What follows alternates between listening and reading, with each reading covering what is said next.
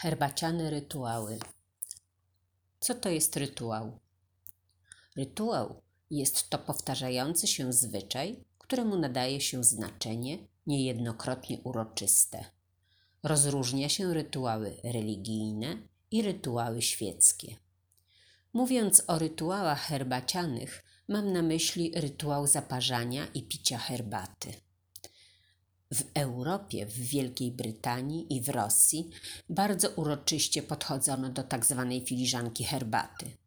Popołudniowe herbatki w Anglii długo były rytuałem, szczególnie w zamożnej części społeczeństwa. Do dzisiejszego dnia w luksusowych hotelach podaje się herbatę w eleganckich, czyli porcelanowych zastawach. Do naparu dodaje się mleko albo śmietankę oraz wykwintne ciasteczka lub sandwicze. Rytuał picia herbaty w Rosji.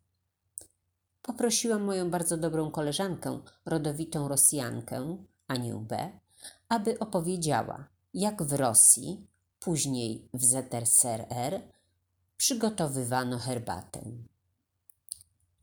W Rosji królował samowar. Stanowił on istotny element wystroju wnętrza każdego domu.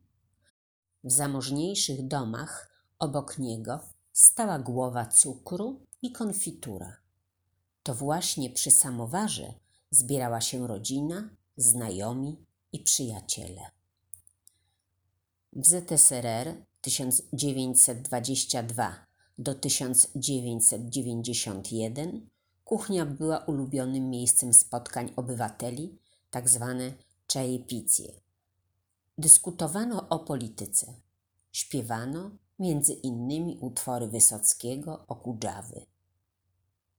Recytowano zakazaną poezję, na przykład Józefa Brockiego, albo omawiano literaturę drugiego obiegu, na przykład Aleksandra Sołżenicyna. Herbata stanowiła niezbędny element tych rozmów. Piło się przede wszystkim gruzińskie oraz importowane z regionu Darjeeling, Indie i z Ceylonu. Pamiętam, że charakteryzowały się dużymi liśćmi. Obecnie w Rosji często pije się herbatę w biegu. Dzisiaj samowary stanowią kultowe wspomnienie przeszłości. Zwyczajnie zostały zamienione na czajniki.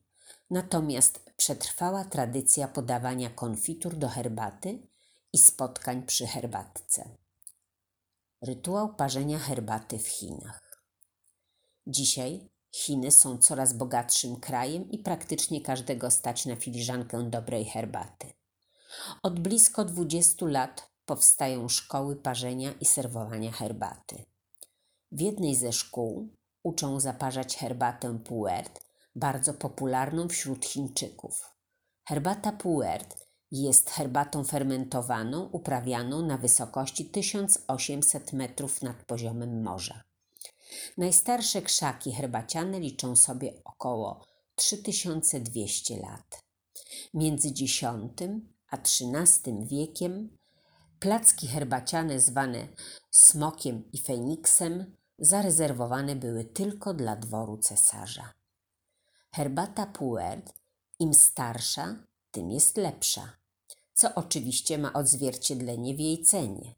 Niektóre placki herbaciane kosztują od 6 tysięcy do 8 tysięcy euro i cieszą się bardzo dużym popytem. Tak jak twierdzą kupcy, popyt przewyższa podaż. Herbata Puert ma bardzo dużo właściwości prozdrowotnych. Rytuał parzenia herbaty Puert według szkoły chińskiej. Potrzebujemy misy trzech sfer, która składa się z trzech części.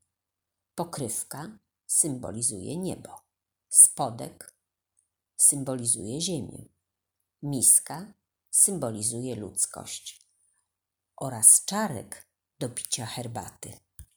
Parząc herbatę w rytualny sposób, łączymy trzy sfery, które ją stworzyły. Herbatę należy szanować. Jest ona przeznaczona głównie dla koneserów. Parzenie zaczyna się od zagotowania wody.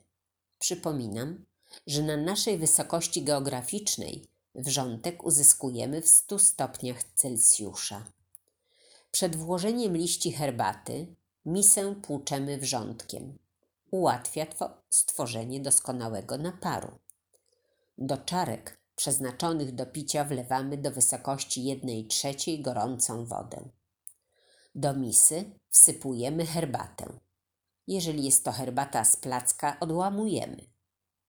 Zalewamy wrzątkiem. Pierwszy napar wylewamy. Chińskie przysłowie mówi: pierwszy napar dla wroga, drugi i pozostałe dla przyjaciół. Ponownie zalewamy herbatę wrzątkiem. Po około 30 sekundach przelewamy do innego naczynia, z którego wlewamy napar do czarek. Czarki uzupełniamy zaparzonym naparem do 2 trzecich wysokości, aby pomieściła naszą przyjaźń. Najpierw próbujemy mały łyczek i nim się rozkoszujemy. W ten sposób liście parzy się 6 do 7 razy. Czy można przenieść chiński rytuał parzenia herbaty na grunt polski? Moim zdaniem można. Pamiętamy, że puer parzy się we wrzątku. Do zaparzenia możemy użyć małego czajniczka. Najpierw powinniśmy wypłukać go gorącą wodą. Wsypujemy do czajniczka trzy łyżeczki suszu i zalewamy wrzątkiem. Po chwili wylewamy napar i ponownie zalewamy wrzątkiem. Do jednej trzeciej wysokości filiżanki wlewamy gorącą wodę i uzupełniamy naparem do wysokości dwóch trzecich. Rytuał ten powtarzamy trzy razy. O japońskim rytuale parzenia herbaty pisałam w artykule Co oznacza herbateizm. Kilka angielskich idiomów związanych z herbatą. Spill the tea. Puszczę farbę. Tea and sympathy. Masz u mnie wsparcie. Not for all the tea in China. Za żadne skarby świata, na przykład nie zdradzę twojej tajemnicy. No tea party. Tak, to jest coś nieprzyjemnego. Tea. Coś kiepskiego. A storm in the teacup burza w szklance wody. Po prostu. Not my cup of tea. No, ale to nie moja bajka. Please, feel free to visit the store.